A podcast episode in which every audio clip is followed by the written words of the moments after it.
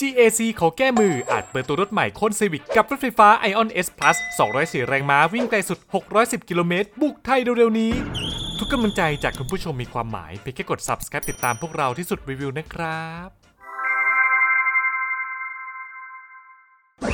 หลังจากที่ AION เปิดราคา Y Plus ก็เล่นช็อต feel ชาวบ้านกันยกแผง จนบริษัทแม่อย่าง GAC ต้องก่ายหน้าผากอยู่หลายวัน ซึ่งทางค่ายเองก็ขอฮึดสู้อาจจะเปิดตัวรถไฟฟ้าอีกคัน ที่ดูแล้วน่าจะเรียกคะแนนเสียงจากชาวไทยกลับมาได้ไม่น้อย แถมไม่แว่วมาว่าค่าสู่ขอนั้นจะพอๆกับค่ายญี่ปุ่นซะด้วย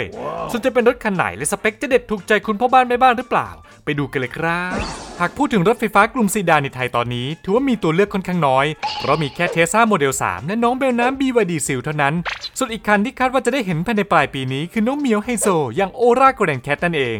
ที่สำคัญมาดารถไฟฟ้าซีดานที่เราพูดถึงไปเมื่อสักครู่ จะถูกจัดในกลุ่มรถซีดานขนาด D segment ที่มีขนาดใหญ่พอๆกันกับ Toyota Camry และ Honda Accord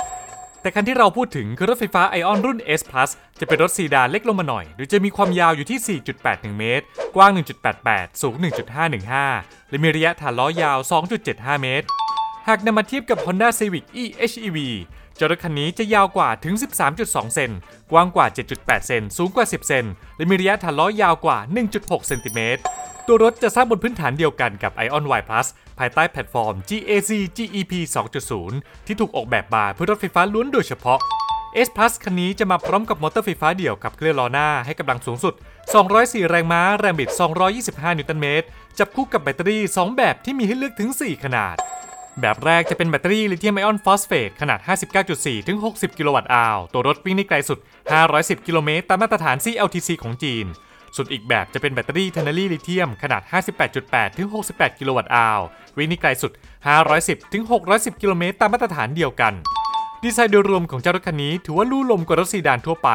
เน้นดีไซน์เรียบง่าย แต่แฝงไปด้วยความปราดเปรียวตามสไตล์รถสปอร์ต ตัวรถมีค่าสัมประสิทธิ์แรงเสียดทานหรือ CD แค่ 0.211 เท่านั้น ถือว่าลู่ลมกว่า Tesla Model 3 Project Highland รุ่นปรับโฉมใหม่ ที่มีค่า CD อยู่ที่ 0.219 อีกนะเนี่ย มันจะเลิศเกินไปซะแล้ว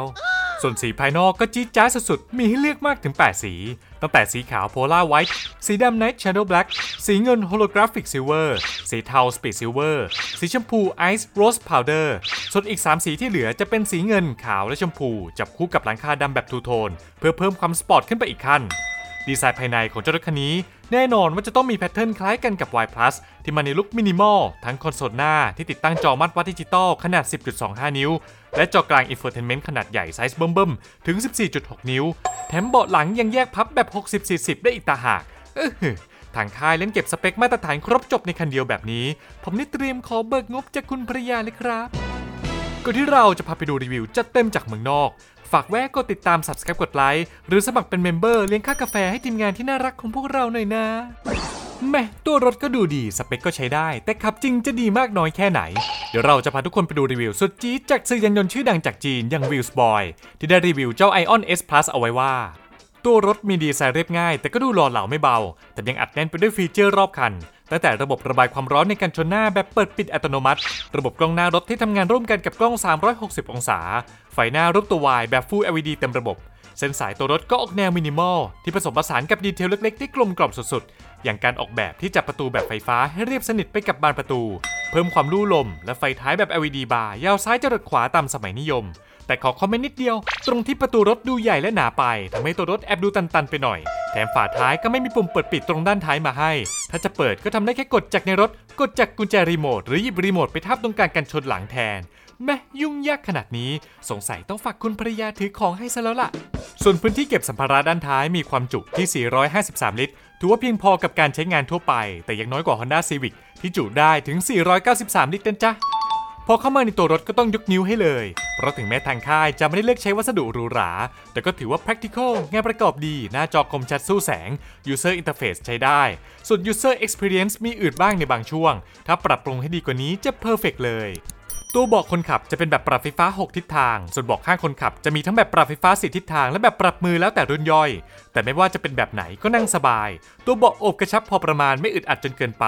ส่วนเบาะด้านหลังก็ค่อนข้างกว้าง พื้นที่เล็กรูมเหลือเฟือ แต่พื้นที่เฮดรูมอาจจะพอดีไปหน่อยสำหรับคนสูงเกิน 175 เซน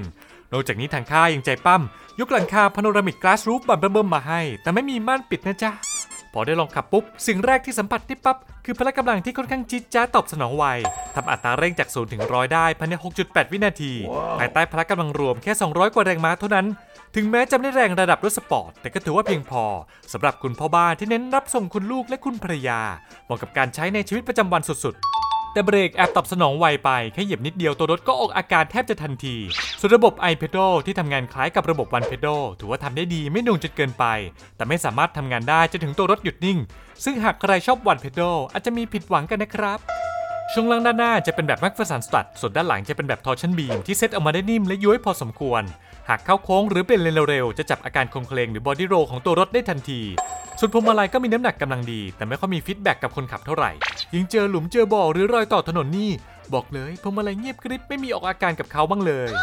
นอกจากนี้ระบบช่วยเหลือคนขับก็ไม่ค่อยไว ตัวรถจับอาการค่อนข้างช้า ไม่ว่าจะเป็นระบบช่วยให้รถอยู่ในเลนที่คอยหักพวงมาลัยกลับเข้ามาอยู่ในเลนตลอดเวลาแถมยังหักซ้ายทีหักขวาทีค่อนข้างถี่ หรือแม้แต่ระบบเตือนก่อนการชนด้านหน้าก็ตอบสนองช้า และชอบตรวจจับระยะจากรถคันหน้าในนาทีสุดท้ายก่อนที่จะเบรกอีกต่างหาก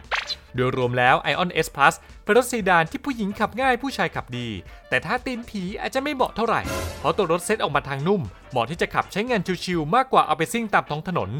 ายในสวยงานประกอบดี แต่ระบบช่วยเหลือการขับขี่อาจตอบสนองช้าไปนิด หากยอมรับจุดนี้ได้ Ion S Plus ก็ถือเป็นหนึ่งในตัวเลือกที่ไม่ควรมองข้ามเลยจริง ๆ Ion S Plus วางขายในจีนที่ราคา 149,800 ถึง 191,600 หยวน หรือคิดเป็นเงินไทยประมาณ 732,000 ถึง 936,000 บาท แพงกว่า Ion Y Plus ที่ขายในจีนประมาณ 1-17%หากนำส่วนต่างราคานี้มันเทียบกับ Ion Y สเปคไทยที่เปิดราคาออกมาแล้ว ก็พอจะคาดการณ์ได้ว่า Ion S Plus อาจจะมีราคาประมาณ 1 2 9 0 0 0 ถึง 1,313,000 บาท หากเทียบกับว่าที่คู่แข่งไซส์ใกล้เคียงกันอย่าง Honda Civic e-HEV รุ่นเริ่มต้นของ S Plus จะถูกกว่า Honda ส่วนรุ่นท็อปน่าจะแพงกว่าไม่เกิน 55,000 บาท ถือว่าเป็นราคาที่น่าสนใจไม่น้อย เพราะหากเทียบในตลาดแล้ว AION S Plus จะยังถูกกว่าคู่แข่งที่เป็นรถไฟฟ้าเหมือนกันอย่าง BYD Seal ถือว่าตอบโจทย์กลุ่มลูกค้าที่กำลังมองหารถไฟฟ้าไซส์ Civic ในราคาใกล้เคียงกันได้ดีสุดๆ และหาก GAC อยากจะแก้เกมจาก AION Y Plus จริง ๆ ทางค่ายอาจจะยังพอปรับราคาให้ถูกกว่า หรือพอๆกับ Civic e-HEV ได้อีก บอกเลยงานนี้ปังปุริเย่ว่าวุ่นกันทั้งตลาด4 segment แน่นอน ทีนี้ก็ขึ้นอยู่กับทางค่ายแล้วล่ะ ว่าจะดีดลูกคิดออกราคามาแบบไหน ไม่รู้ว่าช่วงมอเตอร์เอ็กซ์โปปลายปีนี้ จะมีเซอร์ไพรส์หรือเปล่านะ คุณผู้ชม AION ถือเป็นแบรนด์รถน้องใหม่จากจีนที่ใจกล้าเข้ามาเปิดตลาดในบ้านเราในระยะเวลาไม่ถึง 6 เดือน และหลังจากที่เปิดตัวรถไปก็ดูเหมือนว่ายังต้องใช้เวลาอีกสักพัก ส่วน AION S Plus จะเข้ามากอบกู้สถานการณ์นี้ได้ไหม และจะครองใจแฟนๆ ได้ตามที่คิดไว้หรือเปล่า อีกไม่นานคงได้รู้กัน แล้วคุณล่ะครับ ชอบรถคันนี้กันไหม คิดว่างานนี้จะปังหรือจะแป๊ก มาร่วมคอมเมนต์เป็นกำลังใจให้ GAC ได้ใต้คลิปนี้เลย อย่าลืมกดติดตามที่สุดได้ทุกช่องทาง เพื่อเป็นกำลังใจ และให้ไม่พลาดข่าวสำคัญจากพวกเราสำหรับวันนี้ขอลาไปก่อน สวัสดีครับ